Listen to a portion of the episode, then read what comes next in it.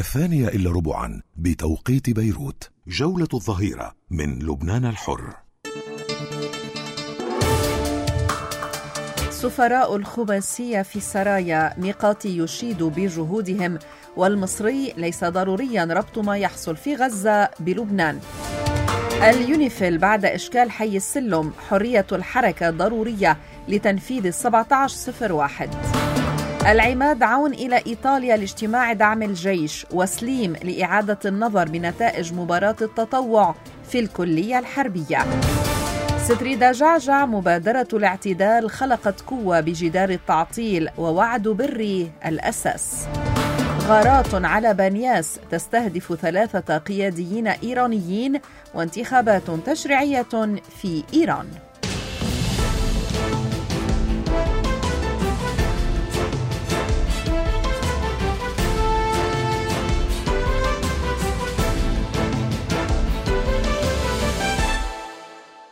التفاصيل مع رانيا غاوي غصيبي وجمانة زغيب مراد مفاوضات إسرائيل وحماس حول وقف إطلاق النار وإطلاق الأسرى عالقة في تفاصيل الأوراق المتبادلة حول أسماء الأسرى والسجناء المقبولة والمرفوضة من الطرفين لإطلاقهم إلى جانب الخلاف الأساسي المتعلق بوقف نهائي لإطلاق النار تتمسك به حماس وهدنة مؤقتة تطالب بها تل أبيب. لبنانيا حادثة توقيف آلية لقوات اليونيفيل في الضاحية تؤكد مرة أخرى نوايا الحزب المبيتة حيال عمل هذه القوات وهو ما ردت عليه اليونيفيل في بيان أوضحت فيه التفويض المعطى لقواتها من الحكومة بحرية التنقل والحركة الضرورية في كل أنحاء لبنان لأسباب لوجستية وإدارية لتنفيذ القرار 1701 في الملف الرئاسي. موقف لافت لسفراء الخماسية. بعد لقائهم الرئيس نجيب ميقاتي عبر عنه السفير المصري بعدم ضرورة ربط الاستحقاق الرئاسي بحرب غزة. وفي السياق تلقت مبادرة تكتل الاعتدال الرئاسية ضربة من نائب حركة أمل علي حسن خليل الذي اعتبر أن الحوار يجب أن يكون دعوة متفق عليها مسبقا توجه لرؤساء الكتل للمشاركة في طاولة مستديرة محضرة وموجودة وليس تداعيا ولقاءات في مجلس النواب رافضا مبدأ الجلسات المفتوحة لعدم تعطيل عمل المجلس النيابي. في السرايا التقى رئيس الحكومة نجيب ميقاتي سفراء اللجنة الخماسية العربية الدولية وهم سفير السعودية وليد بخاري سفير فرنسا إيرفي ماغرو سفير قطر سعود بن عبد الرحمن فيصل الثاني وسفير مصر علاء موسى والسفيرة الأمريكية ليزا جونسون. وقال السفير المصري بعد اللقاء الظروف التي يمر بها لبنان تحتم انتخاب رئيس ويمكن أن نستكمل في الفترة المقبلة اتصالاتنا مع القوى السياسية للوصول إلى موقف والتزام. آملا أن يصل حراك بعض القوى السياسية في شأن الاستحقاق الرئاسي إلى نتيجة. واعتبر أنه ليس ضروريا هذا الربط المباشر بين ما يحصل في غزة ولبنان. إحنا إلى الان متفائلين وإحنا النهارده خرجنا من عند دولة رئيس الوزراء وإحنا عندنا احساس كبير بالتفاؤل لأنه ما استمعنا إليه من دولة الرئيس. في الحقيقة يشجع ويدفعنا إن إحنا نكمل ما بدأناه منذ فترة عندما التقينا بدولة الرئيس بري. أما فيما يتعلق بالتوقيتات فيجب أن ندرك أن هذه عملية ليست بالسهولة عملية معقدة نظرا للظروف المحيطة بها. وبالتالي لا يوجد تأخير قياسا على الفترة اللي إحنا جلسناها جميعا. منتظرين انتخاب الرئيس وبالتالي فترة قادمة لن تؤثر كثيرا إنما هتساعد على تهيئة الأجواء. في الحقيقة حراك القوى السياسية وما يدور حاليا إحنا بنشوف ده حق أصيل للقوى السياسية المختلفة والكتل النيابية ومجموعة النواب اللي بيتحركوا كلهم بيحدوهم هدف واحد ألا وهو تسهيل وخلق أرضية مشتركة يمكن للجميع العمل عليها من أجل تسهيل انتخاب الرئيس وبالتالي مشكورين على مجهودهم ويؤتي بنتيجة نرجو هذا ويمكن إحنا بنستكمل في الفترة القادمة محادثاتنا ولقاءاتنا مع مختلف القوى السياسية للوصول زي ما قلت لكم في البداية إلى موقف والتزام واحد تجاه الانتهاء من هذا الاستحقاق في أقرب وقت ممكن. رئيس ميقاتي وأمام أعضاء اللجنة الخماسية قال نشيد بجهودكم للدفع باتجاه انتخاب رئيس جديد للبلاد. يرعى الحوار ويدعم الإصلاحات. أضاف لبنان يقدر جهود دول الخماسية وحرصها على استقرار أمنه ونتمنى أن يتحمل النواب مسؤولياتهم في انتخاب رئيس للجمهورية. كنعان من بكركي أو كنعان من بكركي بكركي ترحب بكل المبادرات الحوارية ولكن لا يجوز إضاعة الوقت. عبد متى أكد رئيس لجنة المال والموازنة أن إبراهيم كنعان أن شعبنا مجمع على رفض الحرب وهناك جو دولي يساعد على منع هذه الحرب. داعيا بعد لقائه البطريرك الراعي الدولة إلى تحمل مسؤولياتها وتجنيب لبنان هذه الحرب وتنفيذ القرارات الدولية لحماية اللبنانيين. كنعان الذي استبقاه البطريرك الراعي إلى مائدة الغداء نقل عنه ترحيبه بكل المبادرات الرئاسية. وسأل كنعان ماذا ينتظرون لانتخاب رئيس للجمهورية بعد سنة ونصف السنة من الفراغ الرئاسي مؤكدا أنه من غير المسموح إضاعة الوقت أكثر. وما بقى مسموح الذهاب من يوم إلى يوم ومن أسبوع إلى أسبوع والتآكل والهريان عم ياخذ مداه وعم نشوف بصماته بكل الملفات المالية والاجتماعية والاقتصادية والسياسية وعلى مستوى مؤسسات الدولة. وكشف كنعان عن توجه لدى المخاتير للإضراب في الأيام المقبلة مشيرا إلى أن الطوابع المالية المفترض أن تكون الدولة مسؤولة عنها توزع في السوق السوداء. بأرقام خيالية لا مين بيتحرك وقدام مراكز الدولة الرسمية، طيب هذا مسؤول؟ هيك بتكون المسؤولية؟ حكيت عن وجود طوابع بالسوق سوداء، يعني بتعتبر في مافيا لها أكيد من يحمي هذه المافيا؟ اللي هن تاركينها، يلي نزلت أنا ادعيت أمامهم أمام القضاء اليوم القضاء عليه واجب يتدخل الحكومة عليها واجب توفر بالسوق الشرعي مش بالسوق إلا شرعي. هيدي الطوابع اللي هي كانوا يقولوا لها طوابع أميرية شو يعني طوابع أميرية؟ يعني طوابع رسمية. ليش بدها تروح عند المافيا ما بتروح على السوق الشرعي؟ من الصرح البطيركي في بكركي كان معكم عبدو متى إليكم لبنان الحر.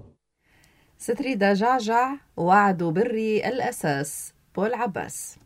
حيت النائب ستريدا جعجع المساعي التي يقوم بها تكتل الاعتدال الوطني ولفتت إلى أن هذه المبادرة خلقت قوة في جدار التعطيل الذي بني على مسار الاستحقاق الرئاسي ورمانا في الفراغ منذ عام ونصف العام. وأملت في أن تتوسع هذه القوة أكثر فأكثر لتصل إلى حد هدم هذا الجدار ونصل إلى انتخاب رئيس جديد للجمهورية. النائب جعجع شددت على أن الأساس في هذه المسألة هو الوعد الذي أعطاه رئيس مجلس النواب نبيه بري إلى تكتل الاعتدال الوطني في أنه سيعمد إلى فتح جلسة انتخابية بدورات متتالية. النائب جعجع دعت الرفاق والمناصرين للمشاركة الكثيفة في قداس ذكرى انفجار سيدة النجاة الذي دعت إليه منسقية القوات في كسروان غدا في كنيسة سيدة النجاة زوق مكيل عند الساعة الثالثة من بعد الظهر.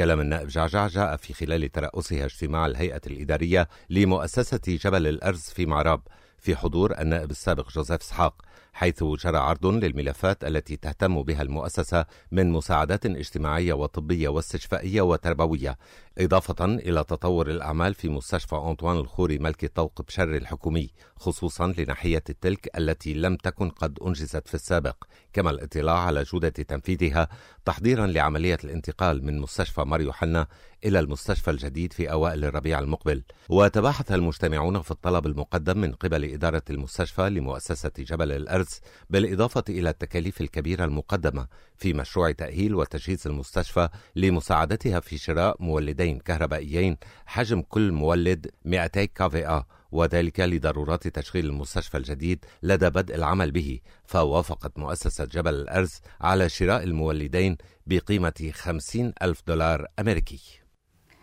أعلنت نائبة مدير مكتب اليونيفيل أن آلية تابعة لبعثة حفظ السلام كانت في رحلة لوجستية روتينية إلى بيروت ليلة الماضية. انتهى بها الأمر أن وصلت إلى طريق غير مخطط له. أضافت في بيان تم إيقاف السيارة واحتجاز حفظة السلام من قبل أفراد محليين وأطلقوا فيما بعد. وتابعت إننا نؤكد أنه بالإضافة إلى حرية الحركة داخل منطقة عمليات اليونيفيل يتمتع حفظة السلام. بالحرية والتفويض من الحكومة اللبنانية للتنقل في كل أنحاء لبنان لأسباب إدارية ولوجستية. وحرية الحركة هذه ضرورية لتنفيذ القرار 1701 يذكر أن اعتداء حصل مساء أمس على اليونيفيل في منطقة حي السلم شارع البركات. وبحسب المعلومات التي ترددت أن سيارة تابعة للقوات الدولية تقل جنودا دخلت إلى الضاحية من طريق المطار في خلال توجهها من الجنوب إلى بيروت ما دفع بعناصر حزب الله إلى اعتراض طريقها وتوقيفها ومصادرة أجهزة وكاميرات كانت بحوزة عناصرها.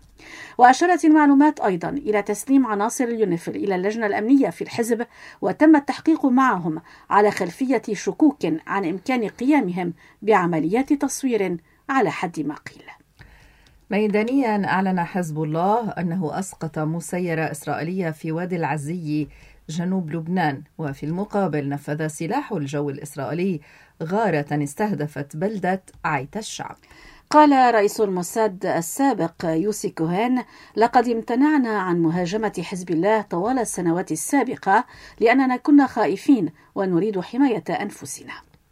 غادر قائد الجيش العماد جوزيف عون إلى إيطاليا بدعوة من قائد الجيش الإيطالي جوزيبي كافو دراغوني للمشاركة في اجتماع تنظمه السلطات الإيطالية للبحث في سبل دعم المؤسسة العسكرية.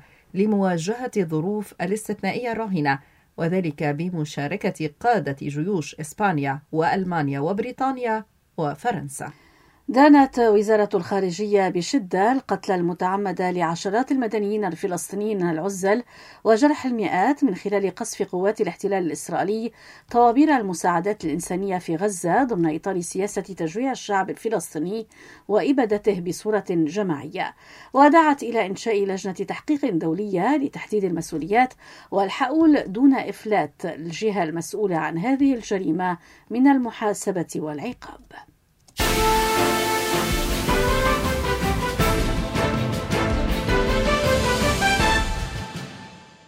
ترأس رئيس الحكومة اجتماعا للجنة المكلفة متابعة قرار مجلس الوزراء في شأن الإدارات العامة في السرايا. وأكد وزير المال أن الكلفة الإجمالية للمساعدات التي أعطيت تقدر بنحو 2900 مليار ليرة شهريا. لتصبح الكلفة الإجمالية للرواتب والأجور والمعاشات التقاعدية بحدود 10700 مليار ليرة شهرياً. من ضمنها رواتب وأجور البلديات والمؤسسات العامة. وبنتيجة الاجتماع تقرر الطلب من وزيرة التنمية الإدارية استكمال الخطوات اللازمة لتأمين آلة البصم للمباشرة بوضعها قيد العمل قبل واحد خمسة. والطلب من الهيئات الرقابية التشدد في مراقبة الحضور وإنجاز العاملين في القطاع العام المهام المطلوبة. والطلب من الإدارات تفعيل الرقابة التسلسلية مع ما يترتب من تحميل المسؤولية للرؤساء التسلسليين وخصوصا المدراء العامين والتزام جميع العاملين في القطاع العام بدوام العمل الرسمي. أشار المكتب الإعلامي لوزير الدفاع موريس سليم إلى أنه في إطار الحملات المبرمجة المعروفة المصدر للنيل من وزير الدفاع وتشويه قراراته ومواقفه يتم التداول في بعض وسائل الإعلام بمعلومات مغلوطة وملتبسة حول نتائج مباراة التطوع في الكلية الحربية ويتم تحميل الوزير مسؤولية التأخير في إعلانها. ما أحدث إرباكا إرباكا في صفوف الطلاب الذين اشتركوا في هذه المباراة. وبهدف وضع حد للأكاذيب التي تسرب أوضح أنه بلغ عدد الذين اجتازوا كل مراحل مباراة التطوع نحو 800 مرشح. أظهرت النتائج التي رفعت إلى وزير الدفاع قبول نحو 120 منهم فقط. وتبين أن النتائج لم تراعي كلها المعايير والأسس الواجب توافرها في من سيكون ضابطا في الجيش خصوصا وفي المؤسسات الأمنية الأخرى عموما سواء لجهة المستوى العلمي أو الكفاءات الشخصية التي تحفظ للضابط اللبناني ما تميز تميز به دائما من قدرات تؤهله لتولي مهمات عسكرية على مستوى الوطن. وتابع بهدف المحافظة على المستويات العلمية والمعنوية التي تميز طلاب الكلية الحربية بها طلب وزير الدفاع من قائد الجيش إعادة النظر في هذه النتائج كي تأتلف مع المعايير المطلوبة والتي لا يجوز التساهل بها لأي سبب كان. وقدم الوزير اقتراحات عدة تصحح الخلل الحاصل في النتائج وتعيد إلى الدورة العتيدة ما يحفظ للكلية الحربية تميزها. وسيتابع الوزير البحث مع قائد الجيش للوصول إلى نتائج عملية مؤكدا أن الكلمة الفصل فيما خص مباراة التطوع تبقى للكفاءة والمستوى العلمي والمعنوي التي يجب أن تتوافر في طلاب الكلية الحربية مصنع الرجال. صدر عن مصرف لبنان تعميم إلى المؤسسات المالية يطلب فيه عدم توزيع أنصبة أرباح على حقوق حملة الأسهم العادية وذلك في خلال العام 2024 عن السنوات المالية السابقة. عرض عضو تكتل الجمهورية القوية أنائب الياس إصفان مع وزير البيئة ناصر ياسين مشاريع توسعة شبكة الصرف الصحي في عنجر مجد العنجر وقبلياس الممولة من البنك الدولي في منطقة البقاع الأوسط وتم التطرق إلى ما أنجز من أعمال المشروع وضرورة استكماله ليشمل الأعمال العائدة لتوسعة منظومة الصرف الصحي في زحلي وبلدات الفرزل قاع الريم حزرتا وسعد نايل. وطالب إصفان بالإسراع في توقيع عقد تلزيم أعمال المشروع في زحلي والبدء فيها لما لها من أهمية حيوية وبيئية. وتطرق إلى موضوع تنظيم المقالع والكسارات لا سيما في قرى البقاع الشرقي وسبل نقل وتصريف استوكات الرمل والبحص والصخور الموجودة داخل المقالع والكسارات في المنطقة. وتم الاتفاق مع الوزير ياسين على متابعة هذا الملف والتعاون لتطبيق القرارات الوزارية الصادرة بالنسبة لهذا الموضوع. شكر رئيس أساقفة الفرز والزحل والبقاع للروم الملكيين الكاثوليك المطران إبراهيم مخايل إبراهيم الجهات الرسمية التي أبدت اهتماما بالنداء الذي أطلقه لإيجاد حل نهائي لطريق بيروت البقاع الدولية وباشرت باتخاذ الخطوات الجدية في هذا الموضوع. وناشد إبراهيم المعنيين عدم إبقاء المشاريع حبرا على ورق بل لتحويلها إلى حقيقة ملموسة على الأرض في أسرع وقت لأن النفق سيخفف المعاناة وحوادث السير اليومية وستكون له فائدة استراتيجية بربط البقاع بلبنان ولبنان بالدول العربية والخليجية وسيحقق عائدات اقتصادية ومالية كبيرة. في جديد السلاح المتفلت وتحديدا على طريق المطار أفدنا بأن سيدة كانت متجهة عند الرابعة ونصف من فجر اليوم بسيارتها مع زميلتها إلى عملهما في حرم مطار رفيق الحريري في بيروت وعند وصولهما إلى طريق الطيوني المطار فوجئتا بدراجة نارية تقصدت السير ببطء أمام سيارتهما وأطلق سائق الدراجة ثلاثة عيارات نارية في الهواء في حين أن دراجة نارية ثانية كانت تسير خلف سيارتهما بهدف دفعهما إلى التوقف جانبا إلا أنهما تمكنا بفضل العناية الإلهية من الهروب على الرغم من أن الطريق مكان الحادثه ضيق جدا. إلى ذلك أقدم مجهولون على إطلاق النار في اتجاه محلات لتحويل الأموال في الهيكلي قضاء الكورة ولاذوا بالفرار وقد اقتصرت الأضرار على الماديات. حياتيا ارتفع اليوم سعر صفيحتي البنزين 16 ألف ليرة وانخفض سعر صفيحة المازوت 4 ألف ليرة. فيما استقر سعر قارورة الغاز لتصبح الأسعار كالتالي البنزين 95 أوكتان مليون و 657 ألف ليرة. البنزين 98 أوكتان مليون و 695 ألف ليرة. المازوت مليون و 609 ألف ليرة والغاز 944 ألف ليرة.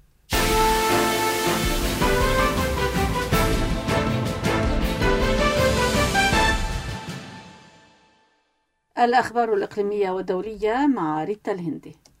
وسط تصاعد الضربات الإسرائيلية على مواقع إيرانية في سوريا هزت ثلاث انفجارات عنيفة مدينة بنياس وضواحيها على الساحل السوري فجرا وانتشرت حالة من الرعب بين المدنيين.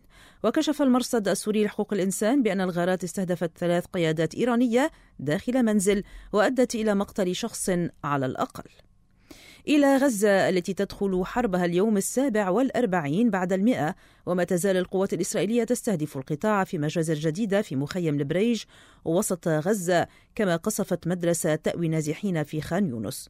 واليوم أعلنت الصحة في غزة ارتفاع عدد القتلى الفلسطينيين إلى 30228 والجرحى إلى 71377 وبعد المجزرة التي ضربت شارع الرشيد شمال مدينة غزة أمس والتي أطلقت فيها القوات الإسرائيلية النار على مدنيين كانوا ينتظرون شاحنات الإغاثة في دوار النابلسي ما أدى لمقتل أكثر من مئة وإصابة العشرات.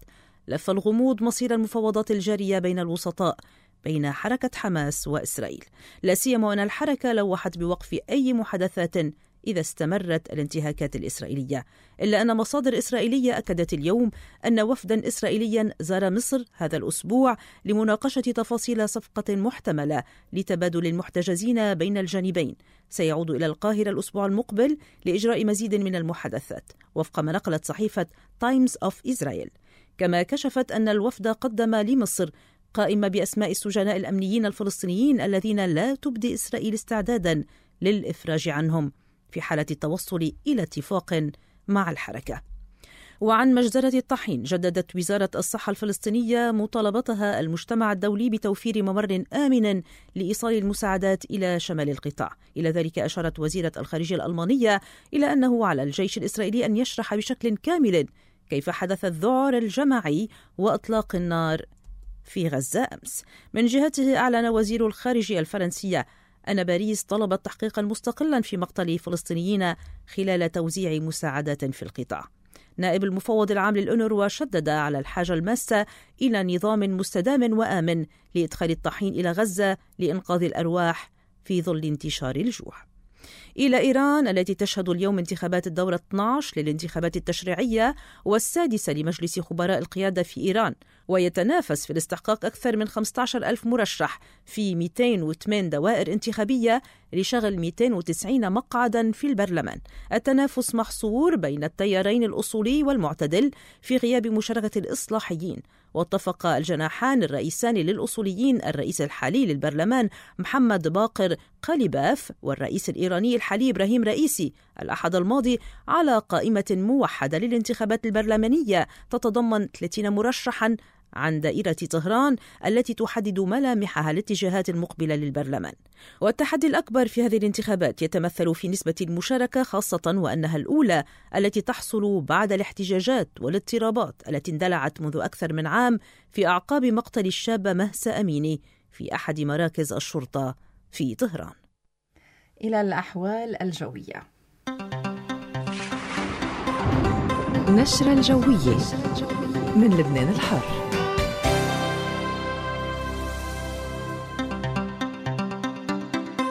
يتأثر لبنان بمنخفض جوي متوسط الفعالية متمركز حاليا بين إيطاليا واليونان ويقترب تدريجا ما يؤدي إلى طقس متقلب وماطر أحيانا مع انخفاض في درجات الحرارة.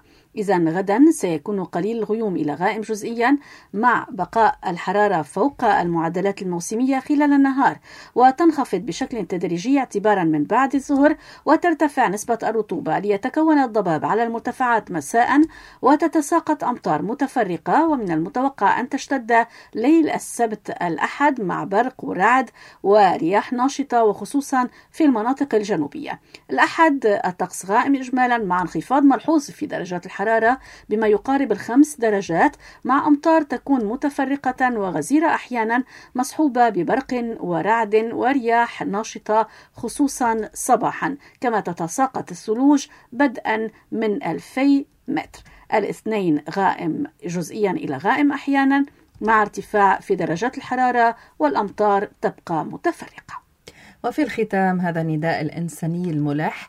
المريضة نهى جورج حلو أرأفي في مستشفى مار يوسف الدورة بحاجة إلى دم من فئة O negative أو B negative للتواصل على الرقم 03 910 346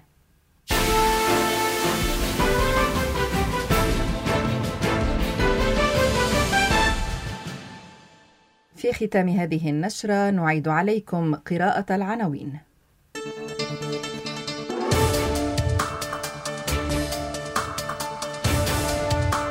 سفراء الخماسية في سرايا ميقات يشيد بجهودهم والمصري ليس ضروريا ربط ما يحصل في غزة بلبنان.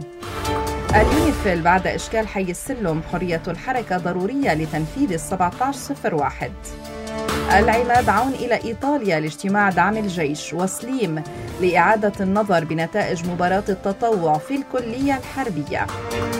ستريدا جعجع مبادرة الاعتدال خلقت قوة بجدار التعطيل ووعد بري الأساس.